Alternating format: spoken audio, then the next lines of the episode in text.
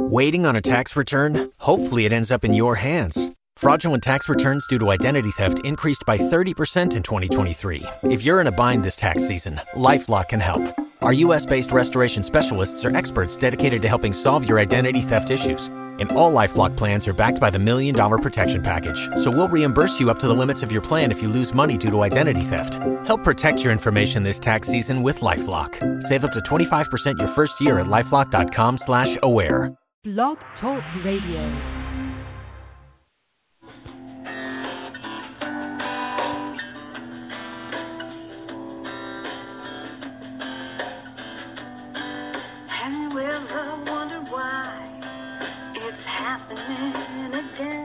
Welcome to Mind Shifters Radio with the Forgiveness Doctor, Dr. Michael Ryce.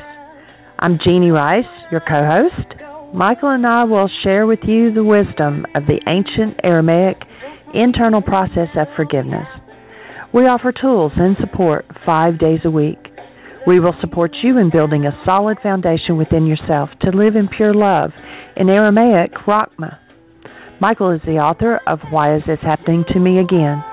For more information on Michael or myself or forgiveness, please visit www.whyagain.org. And now, your co hosts, the Forgiveness Doctor, Dr. Michael and Jeanie Ryce. Hi, and welcome to the show. Today is Friday. Man, this has been a fast week. July the 22nd, 2016. Our call in number is 646 200 4169. Press 1, and that puts you in queue to talk to us. And we would love to hear your comments and your questions because that makes this your show. Welcome, Michael.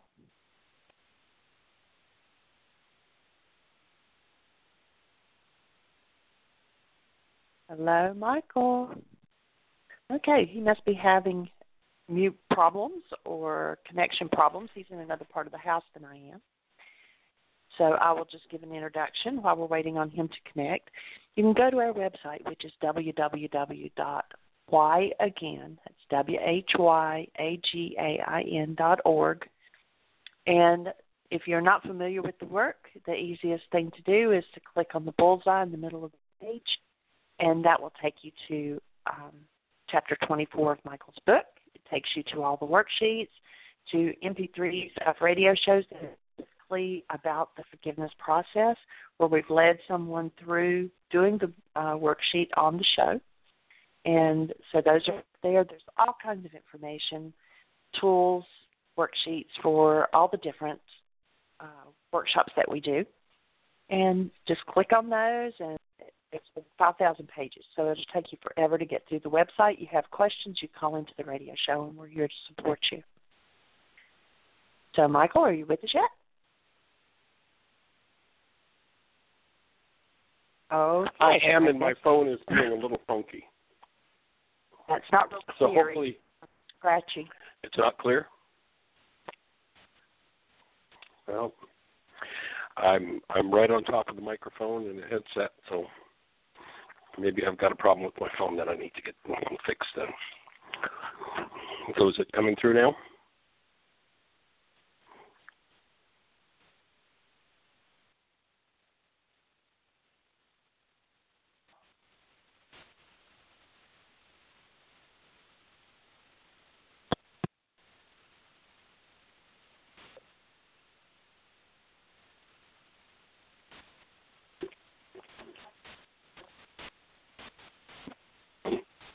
I can't hear you.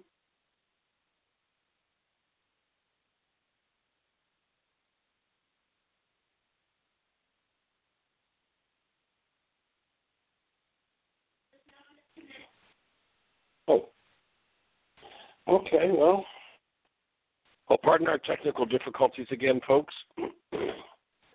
but uh, if someone could send me a text and tell me if you're hearing me at all or clearly, that would be helpful.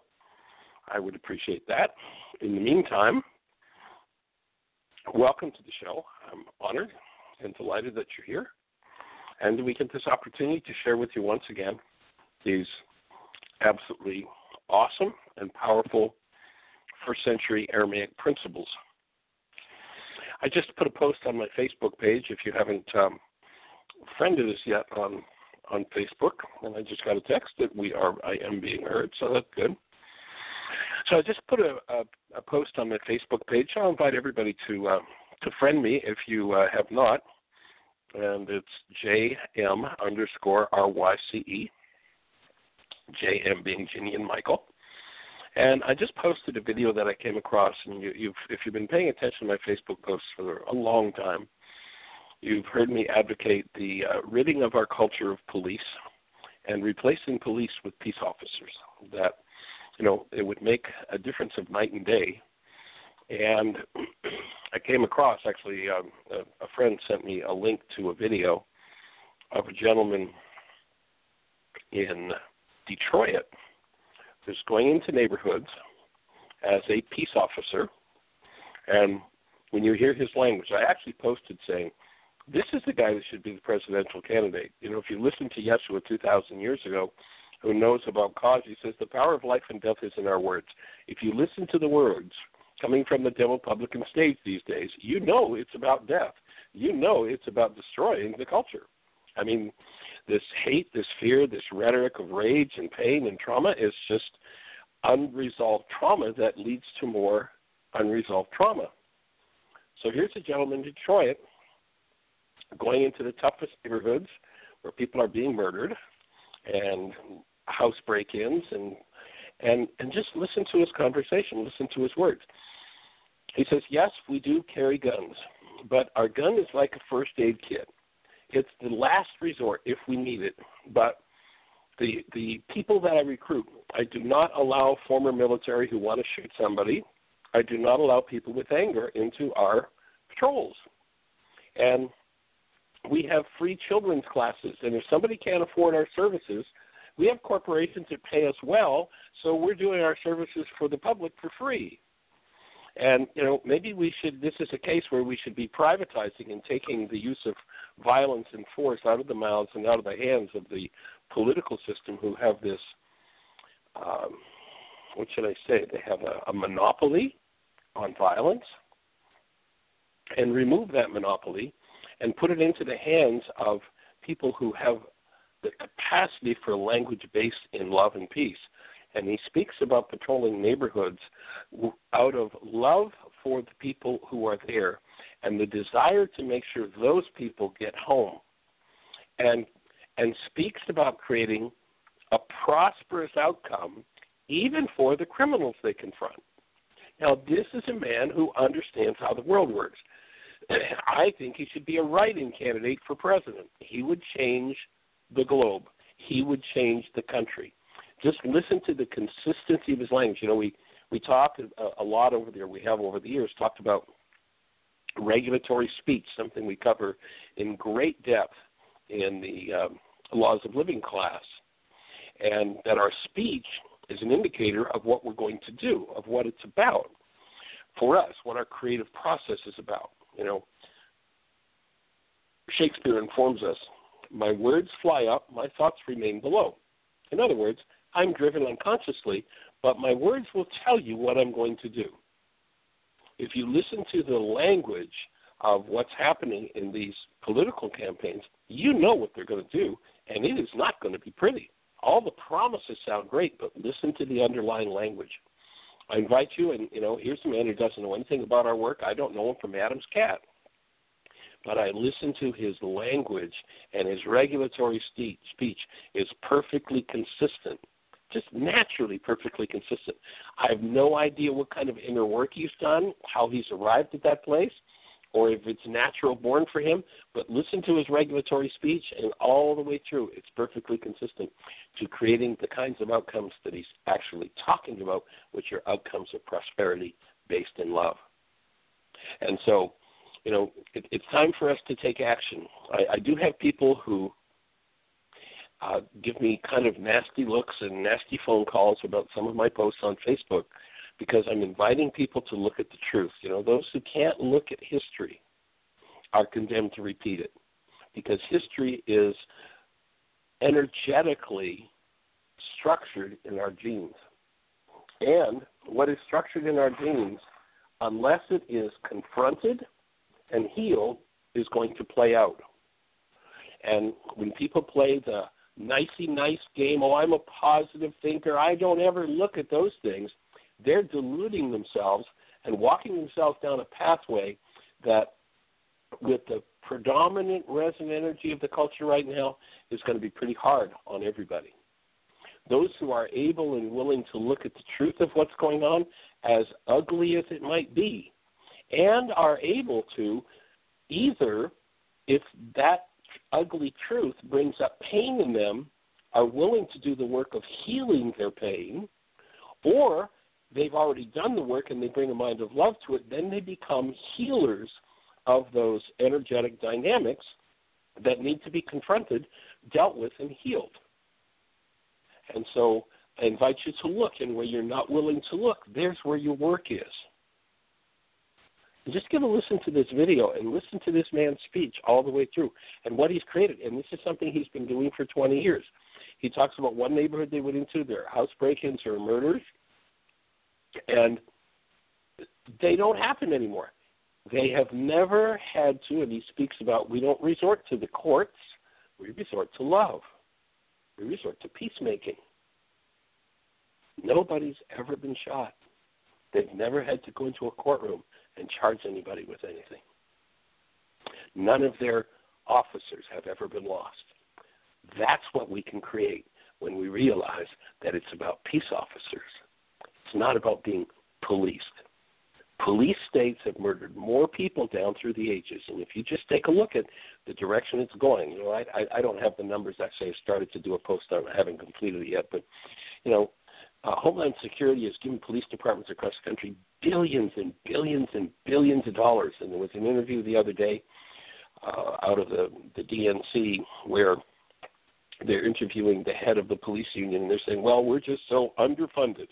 Like, give us more money, and we'll create more violence and viciousness."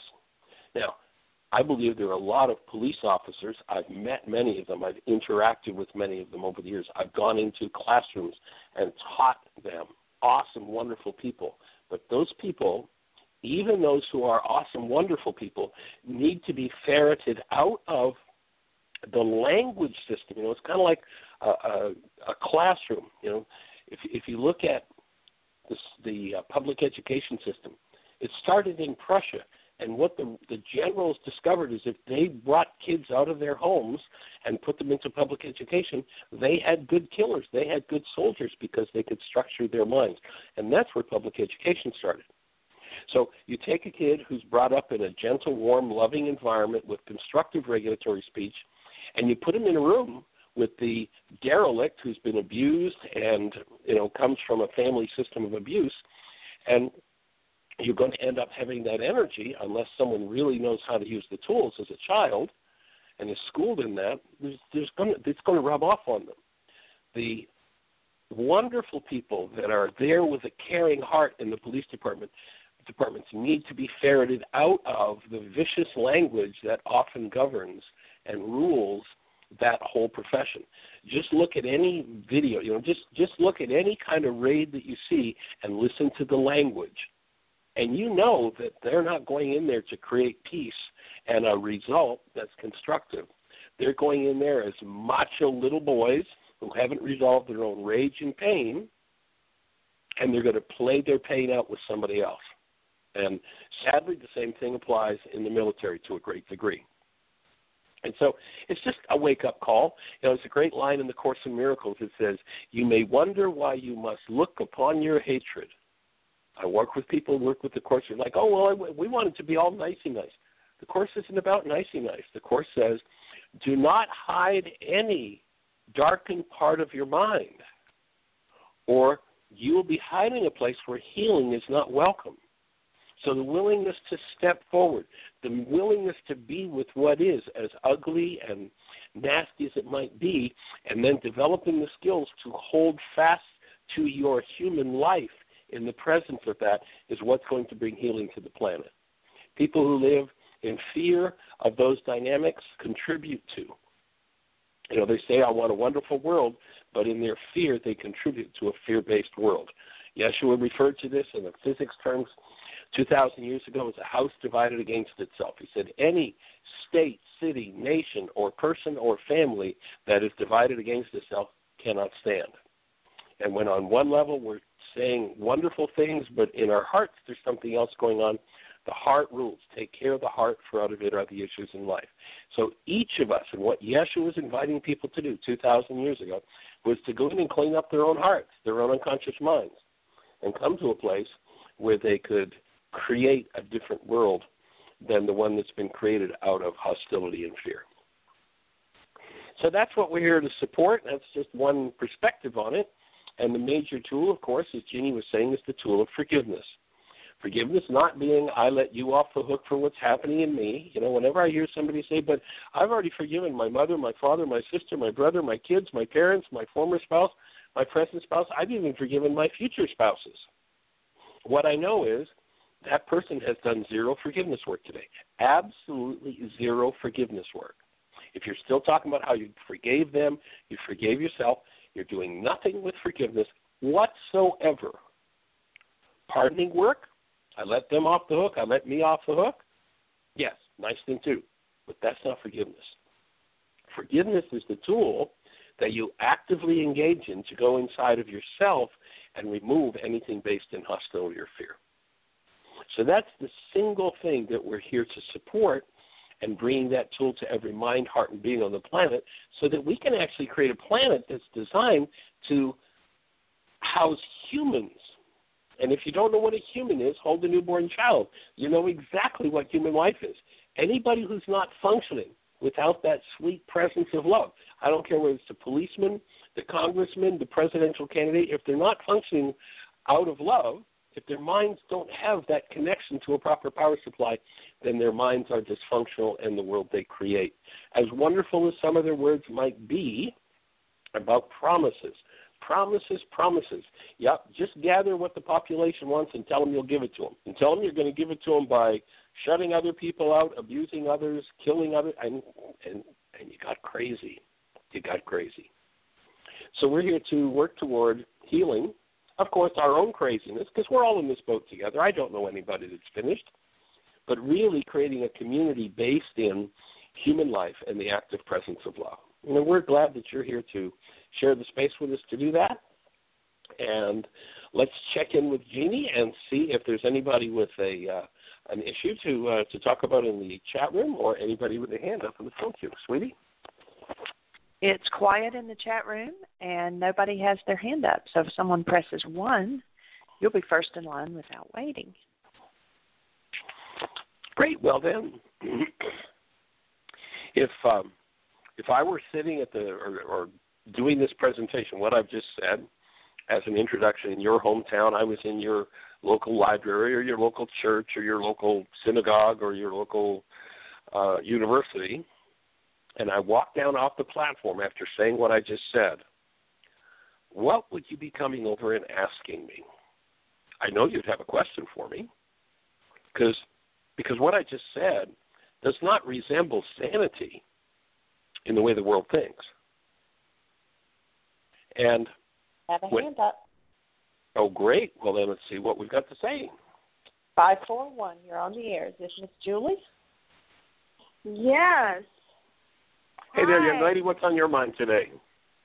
Well, I just want to report that my um, oral surgery beautifully, and I appreciate the space that you're, you held and the blessings you did. You're cut, you're cutting out. Oh, so if you can get to a little better place for your phone. Yes, I'm going to stand in one place. Is it better now? No. You're good. Yes. Oh, good. Okay. Well, I just want to thank you. I got through the oral surgery really well yesterday, and I had very little swelling. Um, and they tell you to put ice on it, and I was not able to get to some ice, and the swelling went away anyway. So I, I trusted that the body needs to swell for a while to heal. And for anyone who's listening who doesn't know what I'm talking about, I had two teeth extracted yesterday, and I was a little nervous about it and it just went beautifully and i appreciate the blessings and the states that you held for me there at the end of the show yesterday and um, I'm just I I realize or I'm getting to the point where I'm not okay. How do I say this? I'm able to create different results in my life because I'm doing the forgiveness work. It really works. Awesome. So the fear was um, something that I was willing to energetically release my devotion to. So anyway, yay. And um, thank you, thank you, thank you, thank you. It's so great to do this work. Well, that's fabulous, and uh, I'm glad to hear the hands were guided and it went easily and smoothly, and we see your healing being extremely rapid. And who Yeah. knows? You know, you you could even produce two new tooth buds in those uh, openings to seed two new teeth and have them grow. That has been known to happen. You know, people getting a full third set of teeth. Now, I've lost. You know, when I was a kid, I had a dentist who liked to drive a bulldozer through my mouth, so I've lost several teeth. And I've been working on that one for a while. I haven't had it happen yet, but it has happened. It is possible. So I'll hold the space that, you know, if the energy's there for you to do that, that you are able to do that, and anybody else that's listening. You know, what it takes Well, to grow a new tooth is for tooth buds to be there, and that's where the tooth grows from. And there are cases where people who've lost all of their teeth, their second set of teeth, and have grown a full third set. So hold the space for that, for you and me. well, I I will align with that and and um and um give my my energetic devotion to the critical mass for that to happen for everyone. Yay! who wants it. Yeah. So that's really good news and I'm I'm also remembering a week or so ago when you were sharing about how your son at a young age, I believe it was your son, was just so focused on healing things himself instead of everybody rushing to put a band aid on it, you know? Could you share that again? That was Exactly, just yeah. amazing. Well, there are two times where I've watched my son do things that I haven't been able to do, and he was brought up with this thinking and taught from day one. Although, of course, he's got genes just like everybody else, so there are those genetic influence that sometimes inhibit us from being perfect at it. But I remember one time he was probably about four, and we were at the beach, and there were sands person. He ran out in the sand, and the bottoms of his tender little feet were just filled with sand spurs, and he was just crying away. We took him back to the place we were staying, and we're going to start to get the tweezers out and pull those out. And he says, "No, Dad, just leave me alone for a minute." So we leave the room and we leave him alone.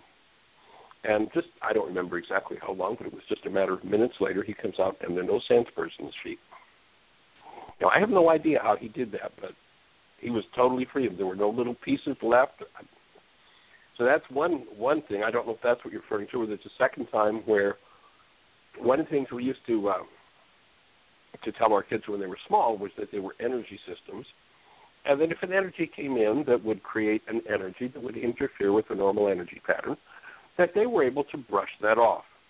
We were with our granddaughter and daughter and Krista the other day, and she's changed the language of it a little bit. She has her daughter shake it off.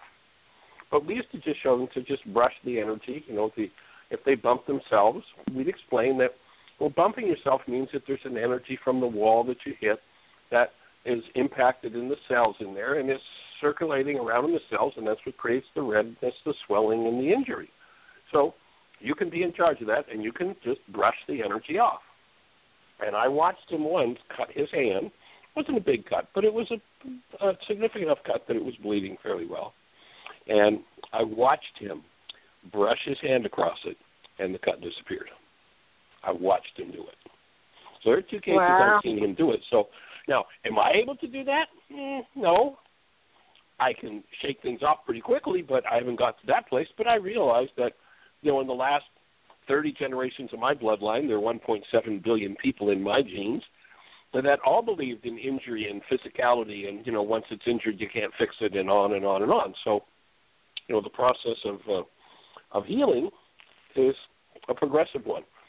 Gene and I were talking about this the other day. You know, we've been on the road and we had a few days of very intense. We were eight months in the same place. It was kind of cool to sleep in the same bed for eight months in a. Haven't done that in about 30 years. But uh, we uh, we were packing several days of very intense activity, and Jeanie made the comment of, "Well, Michael, you don't believe in age, but uh, it's clear that we're not doing this as easily as we used to." It's like, well, that's true. I mean, I'm real clear that I'm showing signs of aging, but I'm also clear that I've got I have many generations that believed in aging to process through, and so I'm committed to continually processing through it. And the measure won't be am I successful at keeping my physiology integrated for eternity. That won't be the measure of the success. It will be that I'm planting the seeds in my genetics for my bloodlines to free themselves of the energetic insults that we are able to handle when we have the tools, the awareness, and the knowledge. And so, and at the same time, I can see in many cases where I have much more vitality than I had 40 years ago in dealing and handling things and, you know, lifting and moving mm-hmm. things. And, you know, we're on the road and we're packing. And I mean, I have much more vitality and, you know, I can easily, which I was never able to do in my younger years, get up at five o'clock in the morning. And yes, I normally take a nap during the middle of the day, but if I don't get to do it, at ten o'clock I can still carry on and do what needs to be done. So yeah. it's a process, and um, I don't know anybody's finished with the process yet, but I sure hold the space to get finished with it. Well, I just think when you're saying this, you're, it's reminding me that um, the word generations um, you've brought a new light to for me recently in recent months. I'm not sure when you first mentioned it, but you know about the CIA declaring that you know that's what the mind is, as a a unit or a device that generates. And when so now I'm starting to layer the the double meaning of the mind's generating is just an energetic activity, right? And it produced bloodline generations. And so we can go in, like you say, and, and undo what is locked into any of our bloodlines by just recognizing that it's energy. And anyway, I um I'm starting to you know the the thing is I think what's brilliant about the worksheets is that it goes in and it brings closure to the energetic generations generating power of some thought or some um, illusory reality that we wanted to make real, whatever it is, it goes in and it it offers a way to bring closure to it instead of it just being so ongoingly unconscious out there somewhere or in there somewhere. So um, I think that's a really important step in the process, and just let it be that step each time you do a worksheet. It doesn't have to be significant or how many generations am I carrying around? You know, it's it's not quantity, it's quality in that moment. Doing your work, exactly. And you know, if you remember yeah. that story from of the Jews wandering in the desert for 40 years, and you think about it logically, how does a bright group of people like this get lost in a 30 square mile area for 40 years? It wasn't about a physical hot sanding place. The desert is another scriptural code word for the unconscious. People are lost in the generational patterns and function unconsciously, and those patterns from the generations. For instance, you know, if if you sit down and do the numbers, in 30 generations, are approximately 1.7 billion people in each of our genes. Now, is it encoded in my cellular structure for me to die? Well, if I look logically, 1.7 billion people in my bloodline are dead. So, you know, it's got to be encoded in there pretty deeply. The to me, one of the skills that I work on developing and invite people to develop is the the willingness and the ability to go into every nook and cranny of the mind, the emotions, and the genes, learn to decode what's there and throw out what doesn't belong. So the repeated pattern of death of, you know, the, the 30 generations is something that needs to be confronted over and over and over again. You know, when they said to Yeshua, how many worksheets do we have to do around this issue? How many times do we need to forgive? Is seven enough? And his answer in Aramaic was, no, 77 times 70. An infinite number of times until you're complete with it. So And and people will oftentimes get frustrated. Well, you know, gee, I've been doing this for two weeks. Shouldn't I be finished now? Excuse me. How many years in your life alone did it take you to get where you are? Well, you know, I'm 55, so it's taken me 55 years. So, so you've been doing this for two weeks, and you think you should be done with 55 years of insanity and 30 generations. It's like, no, develop some patience. You know, the, you look at that scriptural thing that says, you know, wait upon the Creator. Yeah, there's going to be it's going to take some time, and learning how to ask the right questions, learning to utilize the tools in the instant things come up, and stop this game of actually believing that when your mind is in some form of hostility or fear, that your perception even resembles truth. I mean, it's amazing how many people think they're exempt from it. Well, I'm in my hostility about you, and and my hostility about you is true because because my mind always tells me the truth. Excuse me, you're just doing your power person dynamic. Don't tell me that crap. Oops, telephone ringing. Excuse the noise. So you're playing out your power person dynamic, and it's just time to let go of that and recognize that if I'm in hostility, my mind is a giant liar. That's all. If I'm in fear, my mind is a giant liar. That's all. And to love truth enough to stop talking about other people as though they're the cause of your disturbance and upset is the only way to clean up disturbance and upset. And it's interesting how many people say, "Oh yeah, I want to be finished with all that disturbance stuff," but every time it comes up, they talk about somebody else, and they talk to somebody else about how it's all their fault. If only they'd be different. And then, of course, if they look back and look at their power person dynamic, they'll find that their power person, relative to their power person, they could never do anything right, and their power person was always trying to convince them what was wrong with them, and giving them their daily dose of disapproval. And so somebody plays that one out, and they actually think their mind's telling them the truth. It's like it's mm. insane. There's only one way the mind tells the truth, and that's when it's connected to love. And so that's the work, in essence.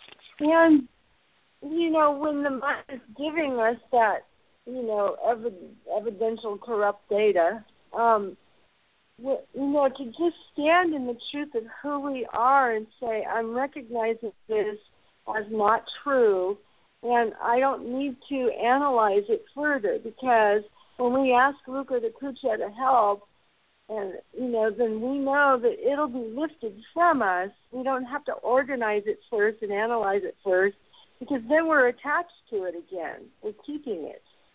So we just be aware and breathe and allow, and and then the realizations come later. You know, anyway, which is a, a higher grade of analysis you know, and then we design our life from there. And the key is not to be aware and allow. I offer the key is to be aware and embrace and love. Yeah. Mhm. To keep love conscious, active, and present in the middle of the muddle is a tremendous practice to do. Mm-hmm. The, the jewel, the jewel rockla right? Absolutely. They, yeah. Well, Michael, I'm I'm just and also speaking of energy, just as soon as those teeth were gone and all of the interfering energies of infection and abscess and all that stuff was gone, I felt immediate energy results physically. I just have been feeling so good. So, you know, um, there's so many rewards in doing this work It's just so beautiful, and I, oh, I, I just, you know, I trust, I trust. Oh, how do I put this? I got a really good insight the other day that um, I am love. All right, based on that, I am love. I am life. I am integrity. I am um, the book of life. You know that a book is like the word that you speak about, and it's what's written, and it's what's it's what will be written or is already written. It's not about time, but it's a record of that which has taken place that we've used our life energy to um, design, and we can undesign once we're aware enough. You know, we can look into anything and say, I would like to undesign that and bring a new awareness to what I'm designing now. And I'm just right now I'm just saying what your worksheets are all about. That's what they do for us. By trusting them. Um anyway. Actually what you've just done is you've described the workshop on creating consciously. That the moving oh, out of unconscious creation into conscious creation is the game. Yeah. Okay. You know, probably one of the greatest atrocities, and I know you've heard me say this before, but one of the greatest atrocities done to us as human beings down through the ages and that we've bought into is that we've had hidden from uh, ourselves the fact that we are by nature creators, that we're creative beings, which is a wonderful idea that everybody loves when the creation is going well. but when it's not going so well, doesn't everybody know who's to blame? And it's always them. And it, it is a huge piece of learning when you're in the middle of your muddle, your hostility or fear based perception, to stop and say, hmm, this is my hostility and fear based perception. My mind is telling me a lie. My mind is generating this picture out of corrupt data and probably out of my power person dynamic. I think I'll stop whacking the person in front of me with my errant perception and go inside myself and collapse it until I can get back to a connected space of love and then address what needs to be addressed. You know, it's a huge piece of learning. It's a process that, you know, as far as I know, it's pretty much new to planet Earth in the last 2,000 years in just the last 35 or 40 years.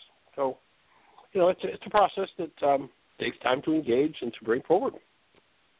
And it's it's it's the living church that Yeshua was talking about. It's the walking and breathing and and being in the now moment of the forgiveness when it's needed.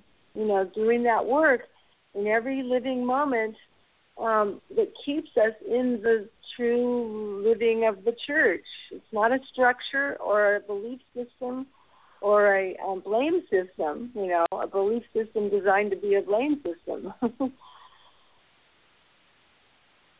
so anyway, you got it, young lady. Nice work. Yeah, I better let someone else come in here and add to the the fullness and body of our mind um, as we are in this moment. okay, well, we'll look forward I'm... to seeing you at Heartland in just a few weeks. Oh, I know. You know what? I there's some things working out maybe for that, and I don't know yet. So, awesome. I, well, I All know right. on one level I do know. Okay. it's in the conversation, so. Yes, it is. Yes. Okay. Thank you, All Michael. Right, it's going to be this this particular this particular laws of living class is going to be a fairly small one, seeing as how we haven't been in the road all year. So there's going to be a lot of individual attention possible in this workshop that normally isn't with the larger one. So I'm I'm really looking forward to it. It's going to be pretty fabulous. And and is it um is it the first time for most of the participants, or their second time too? Uh, there'll be both uh, new students and uh, repeating students. You know, in order for somebody to teach, they have to go through laws of living twice. The first time, there's certification for completion, and then the second time, then they're open to uh, to being able to teach. So, yeah, I'm I'm aiming and I don't in know that if you're following Susan.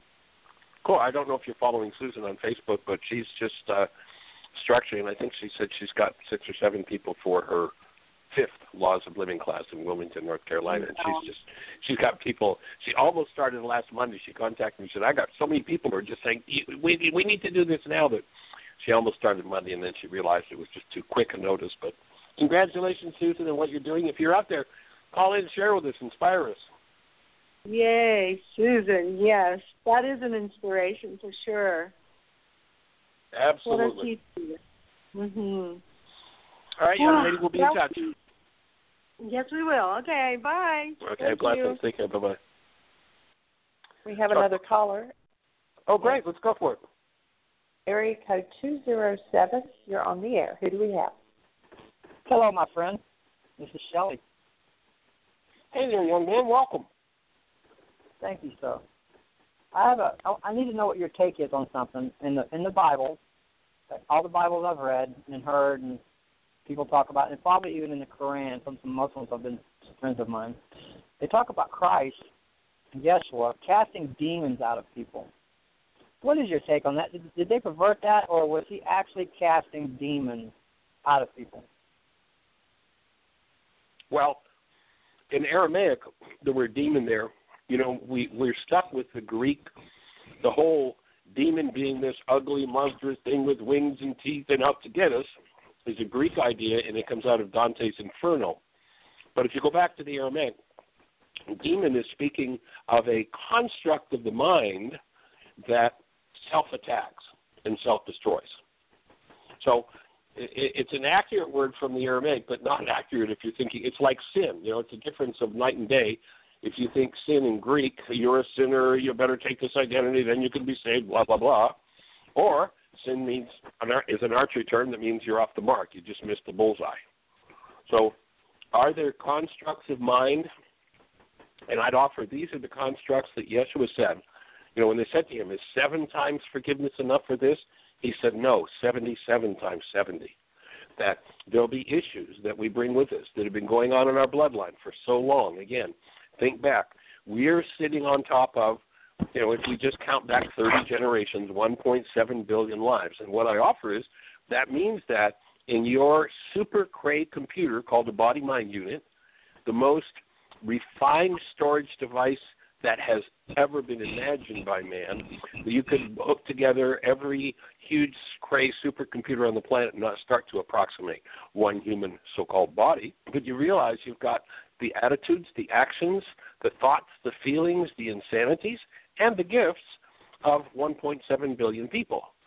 So if there's a mindset that started, you know, 20 generations ago, and it's played out, you know, oftentimes mindsets like, say, for instance, alcoholism will skip a generation. So maybe it's something that started out 20 generations ago, then struck in the 18th generation who didn't know what to do with it, and you know they maybe got put in jail for it, and the 16th generation maybe you know destroyed themselves, and the 14th and, and moving on down that's a demon. That's a that's a an energetic construct that is so convoluted and so tricky and so complex that we tend to get lost in it. And that's where they talked about you need someone to support you. It's it's rare the person who can quote unquote save themselves or overcome that mindset. You go back to the to Revelation says, To he that overcomes, he will not taste of the second death. He will become a pillar in the temple of my God and shall go out no more. This overcoming isn't something you do in a week or a month or a year or five years or ten years or twenty years. It's a process, and each time another demon comes up, you dig out a worksheet and you start dismantling it, you start dissolving it. And you will know that your work has been effective because a circumstance will happen that – before you would have brought that demon up for you, and you kind of take a breath and you look around and you go, where is it? I should be in rage right now, or I should be in fear right now, or I should be attacking somebody right now, and all of a sudden it, it actually shocks you that it just isn't there. You've dissolved the demon, so you've thrown out the demon. And what Yeshua was teaching was he wasn't going around with magic fingers going, bing, bing, bing, bing. He was such a powerful, active space of love and support that people could open those things. So there's a, a great story of a woman who was possessed of a demon in the Aramaic context that created what they called an issue of blood for 12 years. Now, for a woman in that culture, that was really serious stuff because for 12 years she was considered unclean. She couldn't feed her family, she couldn't go in the kitchen. So pretty intense, pretty heavy duty demon. And there's this whole crowd of people, and she knows that if she can just catch his energetic support for a moment, she'll be free of it. They call it in the scriptures touching the hem of his garment. So here's this whole crowd of people, and she goes in, and she does touch his energy field, and he says, I perceive virtue has left me. Who touched me? Now, when he says, I perceive virtue has left me, he's saying there's an energetic shift of this presence of love in me that's occurred. Who got it? And of course, Peter, you know, he kind of plays, you know, the word means rock. He kind of plays the dunce sometimes. He's like, duh, look, everybody's touching you. They all touched you. And, and Yeshua says, no, this one was different. And, you know, in that culture, it was not acceptable for a woman to touch a man she didn't know. You know, think about the Middle Eastern stuff that we hear about today. Well, 2,000 years ago, and and she certainly wouldn't touch a holy man that she didn't know. But she believes that it was him that healed her.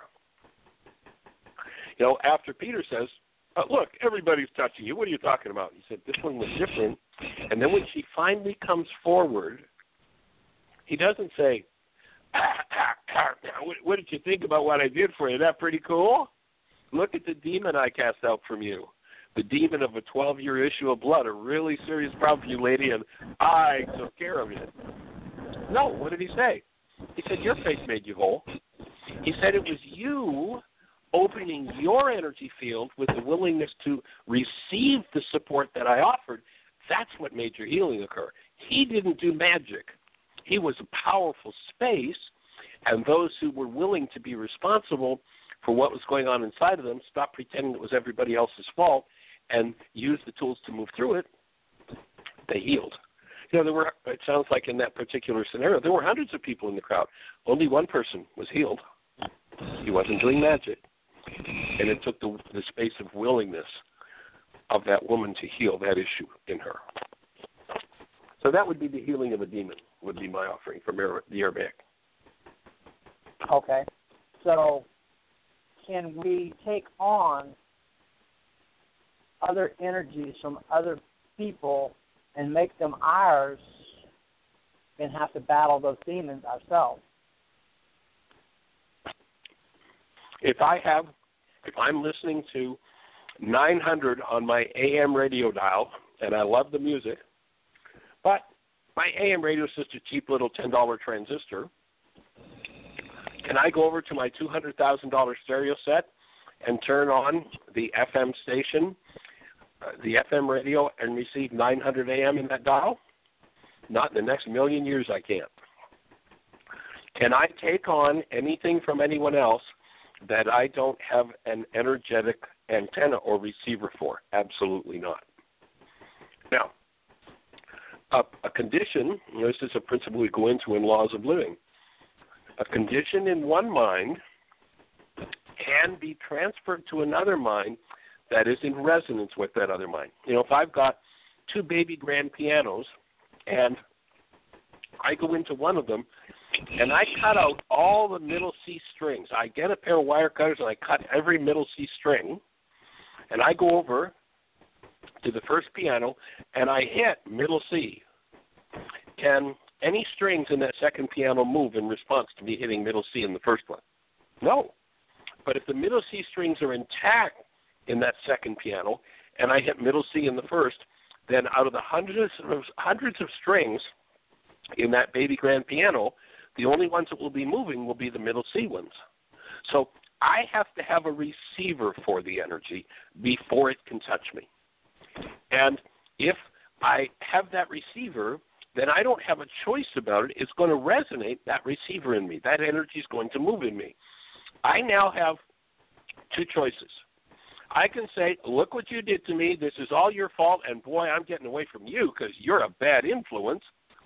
Or I can say, gee, you know, I'm getting a sense of this energy in me that I realize is mine. That's the only way I can recognize it.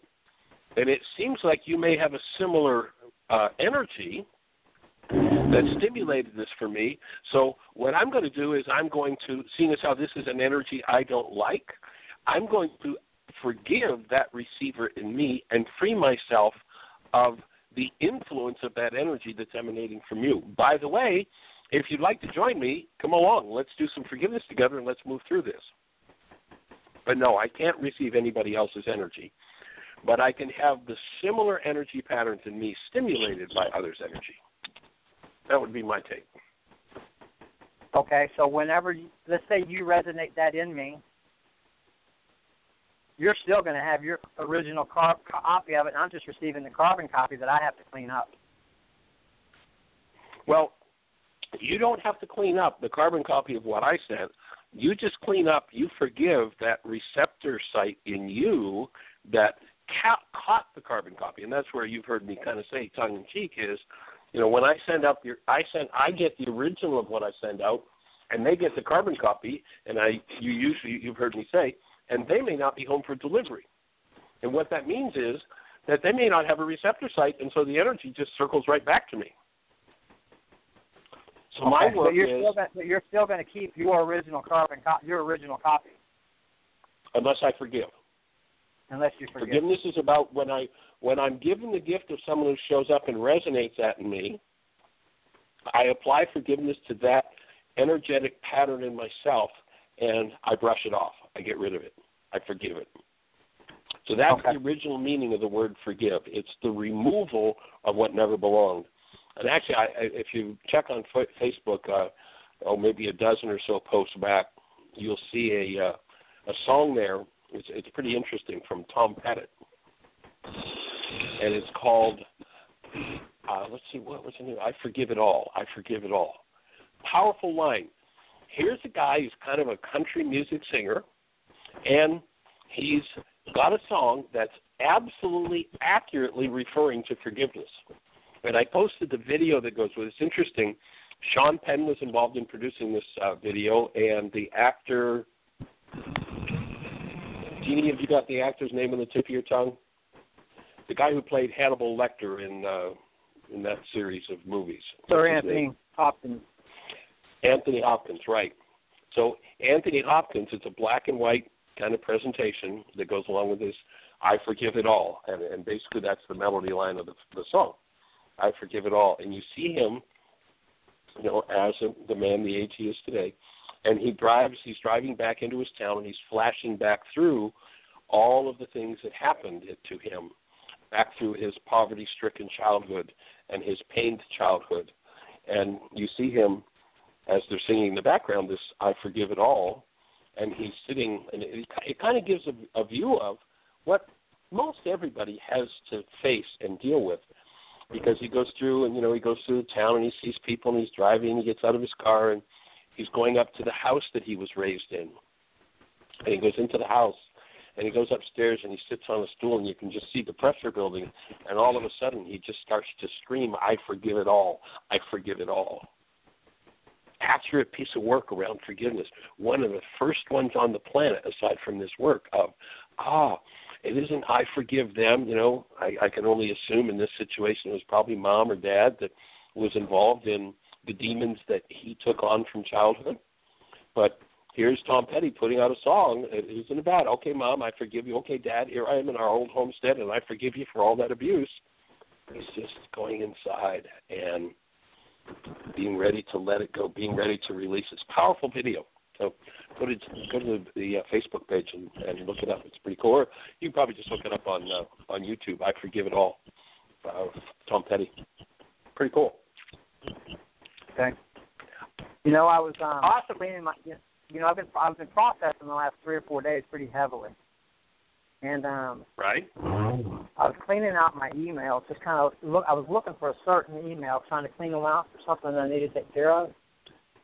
And I, I, Right. I found my saved my saved email file. I had one saved email, and I opened it up, and it was from a friend of mine. That the first time I read it, it was the last correspondence I had with this friend, in in, in a in a letter form. And the first first time first ten times I read it, it just it was just, it just stirred fear in me and scared me and it just really tore me up. Well, I opened it up and read it yesterday for the first time in four months, and it was Right. the mo- it was the most beautiful letter anybody has ever written me. Sweet. Nothing like doing your work to change perception, eh? It does. It does. Cool. Yeah. Awesome. Thank you. Well, it looks like Thank we're you. probably going to be, hey, delighted, glad to be on the team, glad to have you on ours. It looks like uh, we're probably going to be back to Heartland on Tuesday, so uh, if you want to head that way for Tuesday, that'd be awesome. Perfect. I'm going to be leaving here Sunday morning, so to take my son to the Fabulous. airport. We'll look in forward to seeing you. So, All Thank right, you, does sir. it look like your son's going to join you, or is he heading back north? no, he's heading back to Maine. Okay, well, we'll hold the space for him when he's ready. Yeah. Yes. Cool. Thank you. All right, bless, Bless you. Take care. All right. Bye. Delighted, honored. We All do right, have another Jeanie, caller. We've got about five minutes. Let's go for it. Awesome. Three three six. You're on the air. Who do we have? Joan from Greensboro. Hey, how are you, young lady? I'm good. I'm good. Um, continuing on the demon theme here, I was in the grocery store and my bill came to six dollars and sixty six cents, and the cashier said, "Wow, look at this." And he may have even circled it, and I knew that it wasn't bad, but I can't remember why it wasn't bad. Right. Well, you know, if you look at it, you know, you, you look at people, if you look at the original instructions in the Aramaic, basically what they were saying to us is you need to live in the mind of love or the mind of what the scriptures called Christ, which in Aramaic, the word that was used, it's been translated to Greeks as Christ. It wasn't a name, it represented a direct open channel to the mind of God, of love.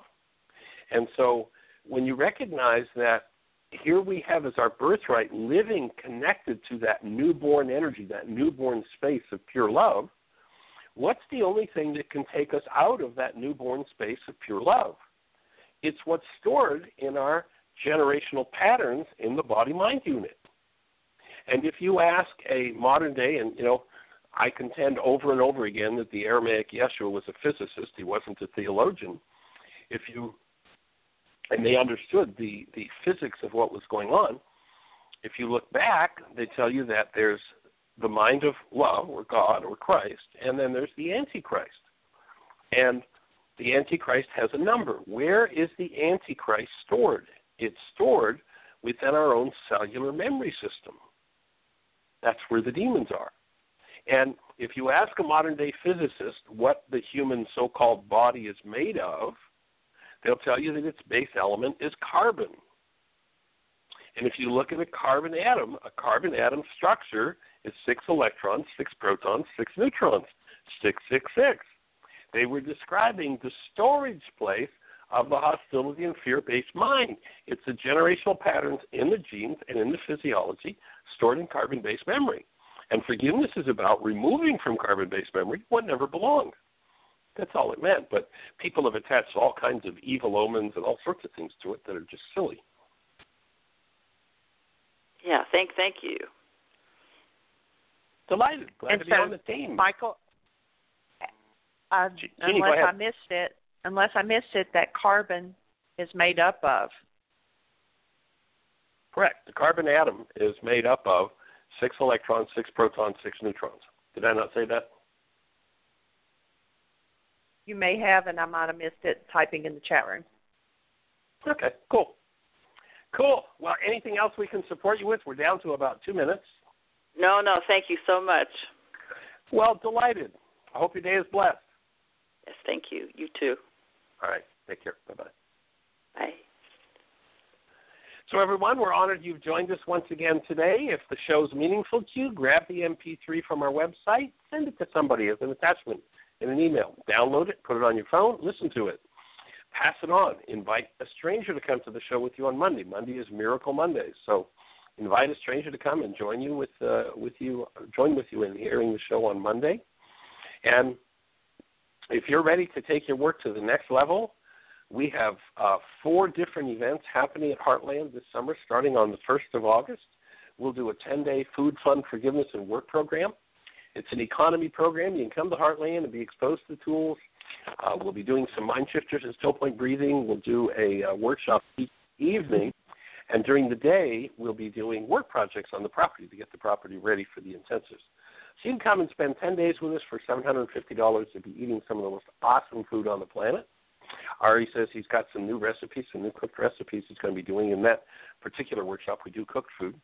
Then we're going to do a nine day Why is this happening to me again? In a process format, we'll cover why is this happening to me again? Healing through relationships, communication. Did you hear what I think I said? Purpose, personal power, and commitment. Empowered to heal. Mind shifters, hands on energy field work, and still point breathing. So that'll be a nine day intensive. And that intensive is fifteen seventy five for everything food, accommodations, workshop, workshop materials.